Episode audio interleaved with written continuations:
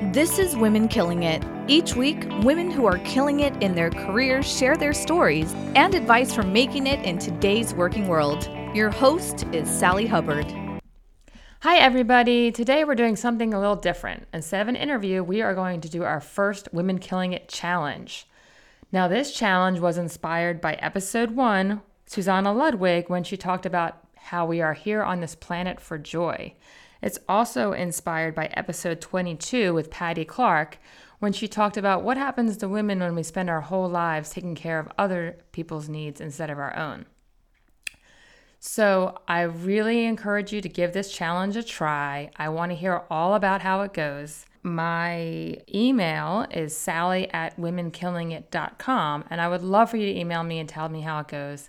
Or tell us on Facebook at Women Killing It or on Twitter at Women Killing It, or on Instagram at Women Killing It at Work. We want to hear from you. Good luck. Find your joy. This is the first Women Killing It challenge and the most important. And the reason why it's the most important is because if you spend your whole life pleasing others, you are not going to get that next promotion, that high paying job, that raise, because you're not going to believe that you deserve it.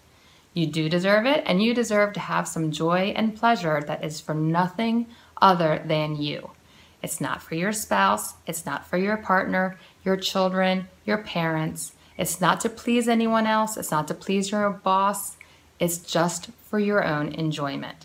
So find that one thing. It could be as simple as riding a bike, learning to play the piano. Find something that just brings you pure joy and work it into your schedule.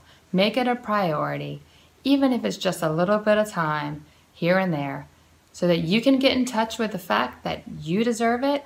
You deserve joy and happiness and pleasure for your own sake.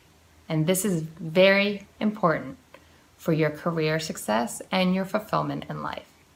So find your joy. Let me know how it goes. I can't wait to hear about it.